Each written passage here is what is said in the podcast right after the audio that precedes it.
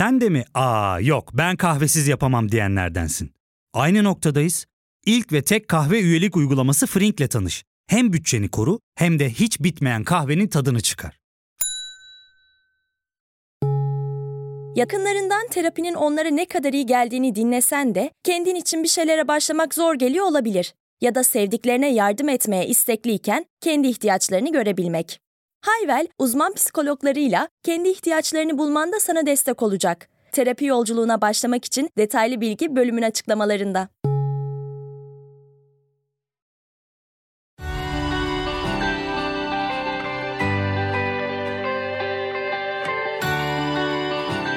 Merhabalar, Trend Topik'in ikinci bölümüyle karşınızdayız. Ee, koronadan devam ediyoruz çünkü dünyada gündem değişmiyor, değişemiyor. Korona sebebiyle biz de tabii kayıt alma sistemimizi değiştirdik.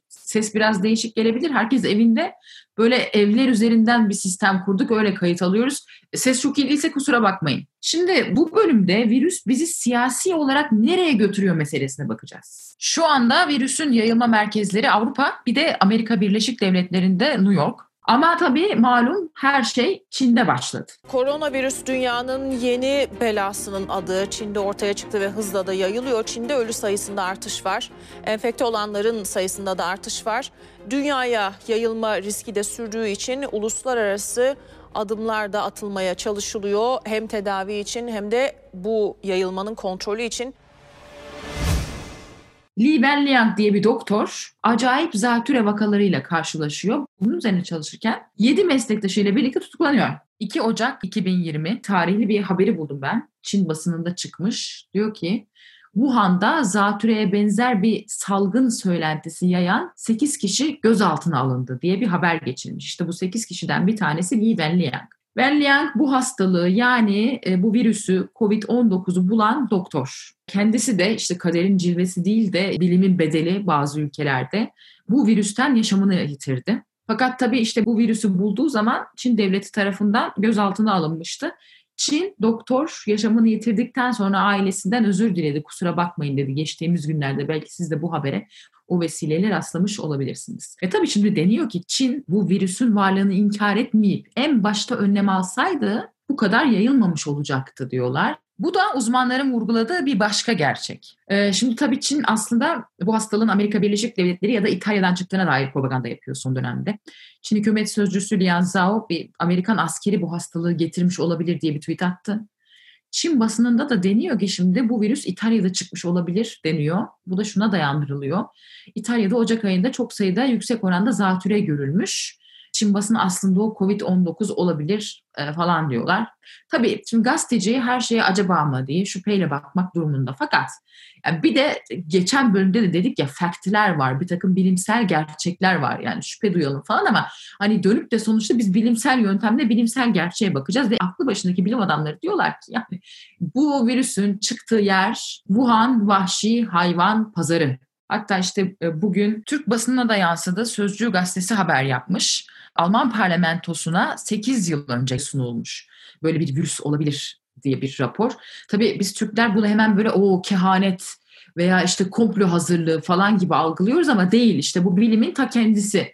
Yani bunun üzerine çalışan bilim adamları Çin'deki tüketim alışkanlıkları, hayvan pazarında o vahşi hayvanların tutulma koşulları falan bunu inceleyip buradan bir hastalık yayılabilir öngörüsünde bulunuyorlar ve bu küresel bir tehlike olabilir diye de Alman parlamentosuna sunuyorlar. Yani asıl mesele bu hani buna böyle bir Nostradamus kehaneti falan gibi yaklaşmamak lazım.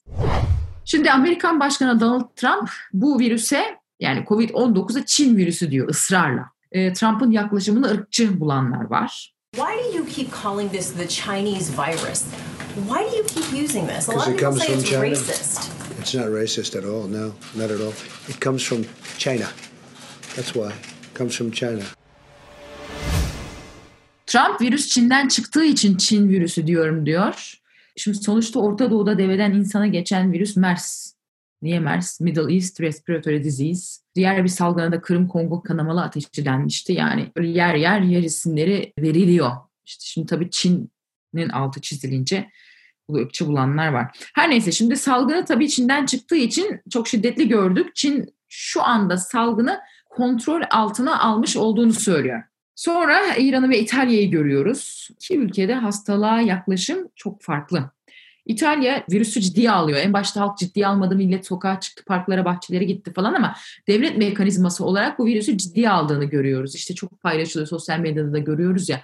İtalyan belediye başkanları böyle yarı çıldırmış insanlara evlerinizde kalın diyorlar.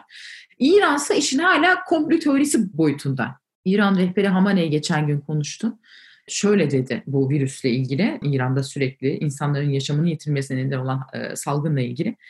Biz Amerika'dan yardım falan istemiyoruz, istemez diyor. Ve hatta Hamaney diyor ki bu virüsü Amerikalılar İranlıların DNA kodlarını çözüp sırf İranlıları öldürmek için geliştirdi diyor. Yani Hamaney bayağı böyle Yeni Akit gazetesi yazarı tadında takılıyor. Şimdi tabii asıl İran'da yeni yıl yani Nevruz Bayramı İran'da doğru düzgün bir sokağa çıkma yasağı ilan edilmediği için e, İranlar her Nevruz'da bunu yaparlar. İran orta sınıfı e, büyük kentlerde yaşayan. İran'ın kuzeyinde Hazar Denizi kıyılarında işte küçük yazlıkları var insanların. Yazlık yerler var. Akın akın oraya gittiler bir de. Şimdi ikinci bir patlama bekleniyor.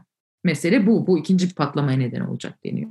Bir de tabii İran bir din devleti. O nedenle hurafeler de deyim yerindeyse yani devlet güvencesi altında. Mesela geçtiğimiz günlerde İran'da koronaya karşı İslami tıbbın etkili olacağını söyleyip e, işte hastaların yanına gidip ağızlarına burunlarına şifa için bir şeyler süren böyle bir molla gündem olmuştu. Böyle iç içe duruyor adam hastalarla böyle tedavi ettiğini söylüyor dini yöntemlerle. Bu mollanın işte sözde tedavi ettiği hastalardan bir tanesi olan Mohsen Şerifi öldü. Mohsen Şerifi'nin yaşı da büyük değil, genç bir adam ama işte tedavi olmazsa böyle duayla bu oluyor. Yani işin bir de bu tarafı var. Türbe yalayanları falan zaten hepimiz gördük. Her ne kadar işte kapatılsa da o kumdaki büyük türbe gene de bu tip davranışlar devam ediyor. Ölümlerin önü alınamıyor. Fakat devletin de yani öyle ciddi bir bunların engelleyelim diye attığı bir adım da göremiyoruz. E, ve hep İran'dan sağlık çalışanları da yani biz bu hastalıkla bir başımıza mücadele ediyoruz diyorlar. Ha şimdi diyeceksiniz ki böyle diyorsun da İtalya'da ölen İran'dan çok. Ama tabii işin şu boyutu var. Bir kere bu baskıcı rejimlerin bu meseleye ne kadar hakim olduğu meselesi kocaman bir soru işareti, kuşkulu. İkincisi tabii sayıları ne kadar doğru veriyorlar. O da kuşkulu. Mesela Rusya. The message from Vladimir Putin is that Russia isn't like Europe. The situation is under control, he said. Rusya şu ana kadar 300 kadar falan bir koronavirüs vakası bildirdi ama bunu kimse ciddiye almıyor. Ya işte Rusya test etmiyor ya biliyor açıklamıyor falan. Bu işe böyle bakılıyor. Ha geçelim spektrumu başka bir diğer tarafı Brezilya.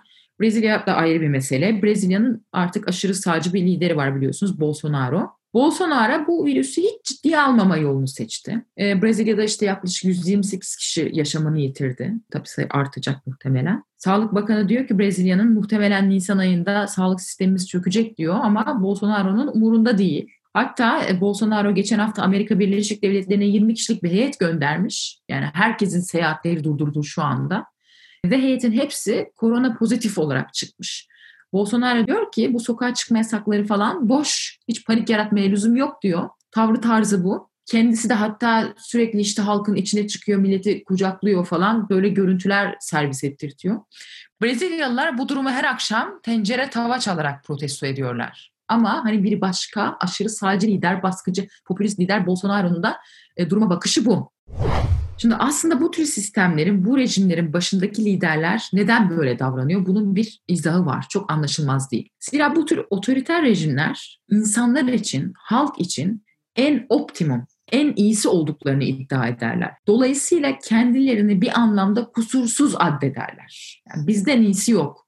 En iyisini her zaman biz yaparız derler. Bu rejimlerde salgın olmaz, işte olsa da teğet geçer, bir şey olduysa da bu illa yabancıların işte dışarıdan gelenlerin bir takım güçlerin komplosudur falan böyle izah edilir. Yani mesela bakın İran'ın şimdiki Cumhurbaşkanı Ruhani ve Çin'in lideri Xi Jinping ikisi de ilk iktidara geldikleri zaman yolsuzluklarla baş etme sözü vermişlerdi ve bu çok şaşırtmıştı. Çünkü söylem olarak işte İran'da da Çin'de de ikisi de işte mükemmel olduklarını iddia eden sistemler ya kendi içlerinde işte bir tanesi dini olarak Bir tanesi işte komünist bir rejim olarak adlandırıyor kendisini. Yolsuzluk var denemiyordu bu sistemlerin içerisinde. Hani onun için tabiri caizse bu işte Şii'nin açıklaması da, Ruhani'nin açıklaması da bir anlamda yani yolsuzluk var demesi devrimci falan bulunmuştu. Yani biraz buradan bakın. Salgına yaklaşımın da aslında böyle olduğunu görüyoruz. Çin tabii sonradan çok sert önlemler aldı. Hatta insanları böyle drone'la kovaladı sokaklarda falan. Çok baskıcı önlemlerle bir anlamda bu salgını kontrol altına aldı ama başta gördüğümüz patern bakın işte bu virüsü ciddiye almama, yok sayma, böyle davranış biçimleri olduğunu da görüyoruz. Peki şimdi hepimizin kafasındaki bir başka soru işareti. Bu virüs bizi hepimizi bir şekilde daha otoriter rejimlerin kucağına mı atacak acaba? Bunu e, Burak Bilgehan Özbek'le konuşacağım. Siyaset bilimci kendisi. Yakın bir zamanda TOB Üniversitesi'nden kovuldu. Malum işte Türkiye'de bir de artık böyle bir kovulanlar kulübü durumu var. kovulanlar işte böyle farklı farklı alanlarda farklı işler üretiyorlar. Belki kovulanlar kulübünün oluşması da bir yandan hayırlı oldu bilemiyorum. Neyse e, Burak Bilgehan Özbek'le devam edeceğiz. Ya fark ettin mi? Biz en çok kahveye para harcıyoruz. Yok abi bundan sonra günde bir. Aa sen fırın kullanmıyor musun? Nasıl yani? Yani kahvenden kısmına gerek yok. Frink'e üye olursan aylık sadece 1200 TL'ye istediğin çeşit kahveyi istediğin kadar içebilirsin. Günlük 40 TL'ye sınırsız kahve mi yani? Çok iyiymiş. Aynen. Hatta şu anda 200 TL'lik bir indirim kodu da var. E hadi hemen indirip üye ol da bu fırsatı kaçırma. Terapiye başlamak, içinden çıkamadığın döngüleri kırmak, bazı yanlış bulduğun kararlarını değiştirmek ve kendinle beraber daha huzurlu bir yaşam inşa etmek için atabileceğin en değerli adımlardan biri. Hayvel ile yoğun yaşam tempona uyum sağlayarak online terapi seanslarını takvimine göre ayarlayabilirsin. Bini aşkın uzmandan sana en uygun terapisti seçebilir, podb10 koduyla indirimden yararlanabilirsin. Detaylı bilgi açıklamalardaki bağlantıda. Ee, Burak Bilgehan Özbek, merhabalar. Merhaba. Şimdi e, sen aynı zamanda Daktilo 1984 internet sitesinde de yazıyorsun, podcastler de yapıyorsunuz. Bu mesele üzerine yazıyordun zaten. Yani bu virüs, Covid-19 salgını bir benchmark tabii ki dünya için, insanlık için öyle görünüyor. Peki bu bizi hakikaten daha otoriter rejimlerle yaşadığımız bir yere mi götürecek? Neden böyle olacak? Ya bu konuda aslında çok fazla aceleci davranmamakla beraber şunu söyleyebiliriz. İnsanlar genel itibariyle devleti hayatlarından olabildiğince uzak tutmaya çalışırlar.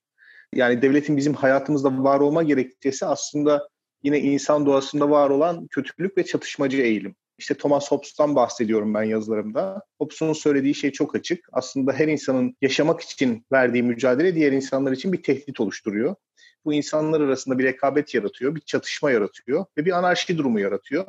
Devlet dediğimiz mekanizma zaten bu anarşiyi ya da bu e, çatışmayı çözmek için bizim imdada çıkardığımız bir üst otorite. Hepimizden daha güçlü olması gerekiyor. Fakat bu devletin bizim güvenliğimizi sağlarken yani bizi hayatta tutarken yapabileceklerinin haddi hududu yok. Çünkü en fazla gücü bu yapıya atfediyoruz. Onu kadiri mutlak bir şekilde yani her şeye gücü yeten bir şekilde tanımlıyoruz. Gücü yetmesi gerektiğini düşünüyoruz. Dolayısıyla böyle bir devletin bizim özgürlüklerimizi koruyacağının da normal olarak bir garantisi yok. O yüzden e, siyasi düşünce tarihi Hobbes ile bitmedi. Daha Hı-hı. sonraki filozoflar Hobbes'un görüşlerini bir şekilde yeniden değerlendirdiler. Mesela John Locke diye bir filozof var. Bu diyor ki ya tamam bir devleti kurduk ama devlete sahip olmamızın bir amacı var ve bu amaç devletin bizim hayatımıza hoyratça müdahale etmesini gerektirmez. Yani ben devleti başka insanlarla işbirliğimin daha sorunsuz ilerlemesi için kuruyorum. Başka insanlarla işbirliği yapmak için benim mülkiyet özgürlüğüne ihtiyacım var ve kurduğum devletin benim mülkiyetimi ihlal etmesi durumu zaten beni devlet öncesi duruma yani çatışmacı duruma götürür. Dolayısıyla devletin benim kapımın önünde, kapımın eşiğinde bitmesi gerekiyor. Yani bir devlete sahip olmak demek bizi diğer insanlardan ya da doğadaki çatışmalardan koruyabilmeli fakat bir de bizi devletten koruyacak bir mekanizma olmalı gibi bir argümanla geliyor. Dolayısıyla Thomas Hobbes'un ortaya koyduğu devletin kendi meşruluk kaynağını aldığı yer sorgulanır hale geliyor. Yani insanların birbirleriyle illaki çatışmacı bir ilişki modeli sürdürdüğü yönündeki görüş bu. E, yani John Locke da diyor ki işte insanlar birbirleriyle her zaman çalışmazlar. Aynı zamanda işbirliği de yaparlar ve bu işbirliğinin devam etmesi için devlete bizim ihtiyacımız vardır. Dolayısıyla insanın yaşamak için gösterdiği gayret diğer insanlara illaki zarar vermek zorunda değil. Şimdi genel olarak John Locke'un tabii daha ılımlı, Thomas Hobbes'un çok daha kötümser olduğunu görüyoruz. Fakat bu son Covid-19 meselesi bizi biraz Hobbes'un hayal ettiği dünyaya yaklaştırdı gibi düşünüyorum ben. Yani değil mi? Mesela işte Tayvan'da bir Tayvanlı bir Twitter kullanıcısı paylaşmış. Çok acayip. Şimdi tabii Tayvan burada örnek olarak verildi. Çünkü Tayvan daha önce Çin'den salgınlarla karşılaştığı için işte SARS salgını vesaire gibi önlem alma pratiği çok gelişmiş bir ülke olduğu söyleniyor. Covid-19 salgını ortaya çıkar çıkmaz hemen bütün vatandaşlarını tek tek takip edip falan çok sıkı önlemler almış. Mesela bir Twitter kullanıcısı yazmış. Devlet yani sürekli cep telefonundan arıyor ve 2-3 saat ulaşamayınca hemen ev telefonundan aranıyor ve diyorlar ki işte cep telefonun sinyali kesikti. Telefonu kapanmış çünkü şarjı bitmiş. Sinyali kesikti neredesin? Şimdi hani bir yandan insanlar şimdi bunu iyi bir uygulama olarak paylaşıyor. Aa iyi bak işte virüs bulaşmış. Devlet adım adım takip ediyor sürekli cep telefonu sinyalinden diye. Ya yani bu iyi bir uygulama olarak ya da işte ne tabii, yapıyordu? Çin drone ile insanları tek tek kovalıyor değil mi? Evine dön falan tabii, diyordu. Drone havada tabii, uçuyor falan. Tabii. Peki bu yeni normalimiz mi olacak? Ee, ya işte çok enteresan bir durum. Şimdi aslında hepimiz virüsün hem öznesiyiz hem nesnesiyiz. Yani hem virüsü taşıyoruz, yani diğer insanlara tehdit oluşturuyoruz hem de diğer insanlar bizi tehdit edebiliyor. Dolayısıyla çok çatışmacı bir durum var ve bu çatışmayı çözmesi için devleti imdada çağırıyoruz. Hobbes'tan sonraki filozofların biraz ılımlı hale getirdiği kadiri mutlak devletçi anlayış aslında çok tahmin edilmeyen bir zamanda geri döndü. İşin ilginç tarafı bunu biz talep ediyoruz. Yani sadece kendimizi evde kalmaya zorlamıyoruz. Aynı zamanda üst otoriteden, siyasi otoriteden diğer insanları da evlerine sokmasını istiyoruz. Yani başka insanların hayatlarıyla da alakalıyız. Çünkü bunu istememizin sebebi bizi hayatta tutmasını beklediğimiz bir devlet var. Yani insanlar sokaklara çıkarsa, kahvehanelere giderse, kafeteryalara giderse ya da düğünlere giderse e, bu bizim hayatımız için de tehlike olabilir diyoruz ve başka insanların hayatlarıyla ilgilenmeye başlıyoruz. Devletin kapasitesini imdada çağırıyoruz. Çok enteresan bir şey. 2020 senesindeyiz ve biz şu anda devletin bizim hayatlarımızı düzenlemesini, zorla bizi eve tıkmasını, cep telefonu sinyallerimizi kontrol etmesini, sağlığımızı hızlı bir şekilde denetlemesini, ne yediğimizi, ne içtiğimizi, nasıl yaşadığımızı kontrol etmesini talep ediyoruz. Bu anlamda Peki şurada şöyle de enteresan bir şey yok mu? Fakat mesela popülist liderler ya baskıcı eğilimleri olan liderler Bolsonaro ya da Trump gibi tam aksi yönde davranmayı seçti. Yani bu işte ev böyle sokağa çıkma yasağı falan koymuyor bu liderler. Boş ver koy verelim gitsin tadında takılıyorlar. Yani işte Trump ya çok da büyütmeyelim geçer gider bu falan diyor. Bolsonaro zaten hiç yokmuş gibi davranıyor. Hatta hani böyle e, popülist eğilimlere sahip iktidarın olduğu Türkiye'de de otoriter eğilimlere sahip olan iktidarın Türkiye'de de değil mi? Mesela çok böyle drakonyan önlemler almadığını görüyoruz. Öyle bir sokağa çıkma yasağı falan almıyor evet. Türkiye. Ve hatta hani Cumhurbaşkanı, İçişleri Bakanı açıklamalarında ya işte gerek yok düzelir geçer bu falan. Bunu nasıl açıklıyorsun? Şimdi sistemler arasında bir ayrım yapmak gerekiyor. Popülistlerin iktidarda olduğu devletlerin tepkileri farklı oluyor. Popülistlerin muhalefette olduğu ve iktidarı tehdit ettiği ülkelerde farklı tepkiler veriyorlar. Yani popülistler eğer muhalefetteyse mümkün mertebe devletleri virüsle mücadele etmekte zafiyete düşmüş şekilde resmetmekten çok hoşlanıyor. Hatta geçtiğimiz günlerde bir haber okudum. Bu Rus medyası biliyorsunuz Avrupa'daki popülist ve aşırıcı rejimleri desteklemeyi çok seviyor. Mesela merkezi hükümetlerin başarısız olduğu propagandasını destekleyen yayınlar yapmaya başlamış. Yani popülistler muhalefetteyken hükümetleri hunharca eleştiriyorlar virüse karşı başarısız oldukları için. O bakımdan Avrupa'nın e, bu kurucu neoliberal establishment'ı çok fazla kaynak ayırıyor bu meseleye. Yani devletin altyapısal iktidarını göstermek için, temel hizmetleri ya da temel güvenlik konularında devletin duyarlılığını göstermek için çok fazla kaynak ayırdılar. İşte Merkel'i görüyoruz, Sarkozy'yi görüyoruz. İşte İngiltere çok fazla pragmatik davranmaya çalışıyor. Bu aslında popülist meydan okumaya karşı bu Almanya'nın ve Fransa'nın özellikle durduğu nokta merkez siyaseti güçlendirebilir eğer başarılı olurlarsa. Yani Almanya görebildiğim kadarıyla en başarılı ülke ve ilk anket sonuçlarına yani göre... Yani aslında o zaman AFD... bu COVID-19 bir anlamda popülizmin sonunu da getirebilir diyorsun öyle mi? Evet, e, muhalefetteki hareketler için öyle e, Avrupa'da. Çok önemli bir fırsat olduğunu düşünüyorum. Çünkü merkez politika herkesin algıladığının aksine bir neoliberal takıntıyla hareket etmez ne için. Yani merkez politika demek aslında elastik, esnek olabilen pragmatik politikadır. Yani sağ iktisat politikası yoktur, sol iktisat politikası yoktur onlara göre. Doğru iktisat politikası veya yanlış iktisat politikası vardır. Şimdi dolayısıyla bu adamların çat diye 600-700 milyar euro masaya koymaları çok antiliberal gibi gözükebilir. Fakat o çok merkezi bir tavırdır. Kriz anında insanlar tüketim yapamıyorsa ekonomiler çöker. Ve devlet orada halkın aşırı sağ ve aşırı sola teveccüh göstermemesi için çıkartıp bütün kapasitesini ortaya koyar. Yani o Peki o zaman bu da çok olan bir yorum. Biz sosyalizmin ya da işte sosyalist politikalara yükselişini görebilir miyiz acaba? Ya da böyle bir talep görebilir miyiz e, halktan? İşte merkez siyaset merkez siyaset direnirse göremeyiz. Yani merkez siyaset eğer halkı bu krizden korursa, insanları mesela işte karantina ilan ediyorsunuz ya da sokağa çıkmayın diyorsunuz, dükkanlar kapanıyor. Şimdi bu insanların maaşları var. Birisi bu maaşları ödeyecek. Şimdi maaşı ödenmeyen insanlar ya aşırı sağ grupların e, hedef kitlesi haline geliyor. Bu insanlar göçmenler yüzünden bu virüsün yayıldığının propagandasını yapıyor. Ya da aşırı sol grupların e, hedef kitlesi haline geliyor. Onlar da işte neoliberal politikaların işçilerin hayatını mahvettiğini söylüyorlar. Merkez siyaset burada çıkıp bütçeden bu insanların maaşlarını 3 ay karşıladığı zaman o insanlar aşırı sağ ve aşırı sola çok fazla teveccüh göstermiyorlar haliyle. İşler düzeldikten sonra tekrar eski pragmatik iktisat politikasına geri dönülebilir. Yani o aşırı sağ ve aşırı sol gruplar için ve popülist siyaset için aslında önemli bir fırsat bu. Merkez siyaset için de, establishment için de önemli bir fırsat kendisini gösterme açısından. Öte taraftan senin söylediğin bu iktidardaki adamların tavrı çok ilginç. Şimdi onlar biraz bocaladılar bence geçtiğimiz hafta boyunca.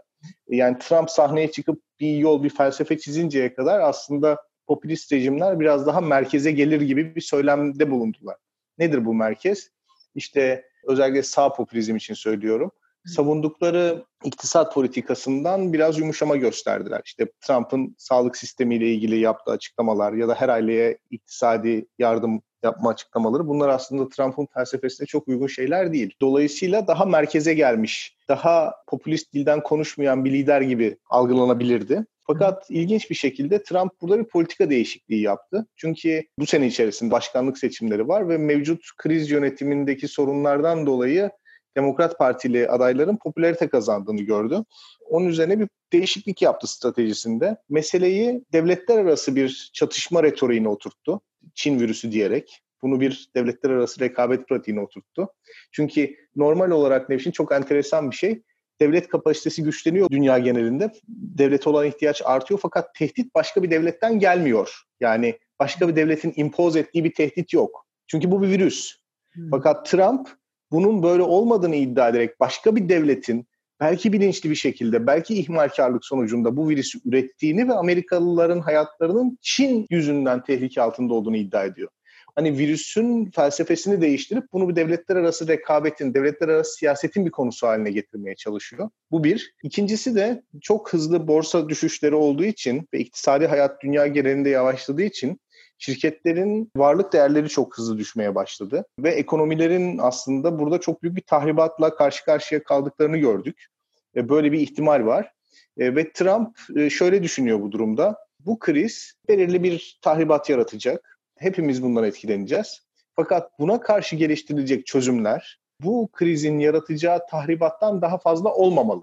Cumhurbaşkanı Erdoğan da galiba öyle düşünüyor değil mi? Tamamen durmasın, ekonomi tamamen durmasın, turizm sezonu bu sene boş geçmesin, önlemler alınacaksa da ona göre alınsın. Evet evet galiba öyle düşünüyor.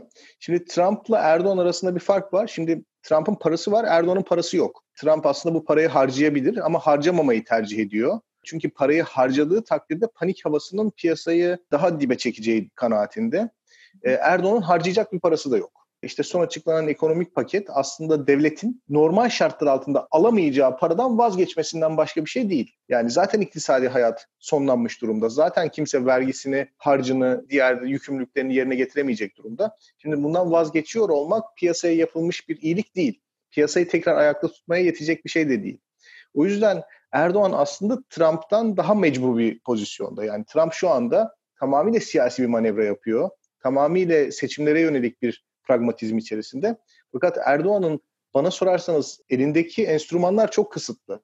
Halka dağıtacak parası yok. Çünkü fonlardaki paralar büyük ihtimalle kullanıldı. Yani işsizlik fonundaki para büyük ihtimalle kullanıldı. Bütçe açığı çok yüksek noktada. Yani şu zamana kadar uygulanan kötü ekonomi politikası şu anda kendisini belli ediyor. Normalde ülkeler bu paraları varlık fonlarından ya da işte acil durum fonlarından harcayarak kurtarmaya çalışıyorlar ama Türkiye bu paraların hepsini zaten hali hazırda harcadı. Yani şu anda zorunlu bir karantina ya da sokağa çıkma yasağı gibi uygulamalar ekonomiyi tamamıyla öldüreceği için Türkiye Cumhuriyeti Devleti'nin kasasında bu ekonomiyi ayakta tutacak bir kaynak yok. Yani bunun dışında bir politika zaten izleyemez. Peki Burak Bilgehan Özbek çok teşekkür ediyorum. Ağzına sağlık. Ben teşekkür ederim. Hoşçakalın. Evet bu haftada Covid-19 bizi siyasi olarak nereye götürüyor, ne öngöreceğiz? Onun üzerine konuşmaya çalıştık. Onun üzerine haberleri derledim biraz. E, haftaya yine gündemle trend topik neyse onunla devam edeceğiz. Trend topiği Spotify, Apple Podcasts ve tüm podcast platformlarından deneyebilirsiniz.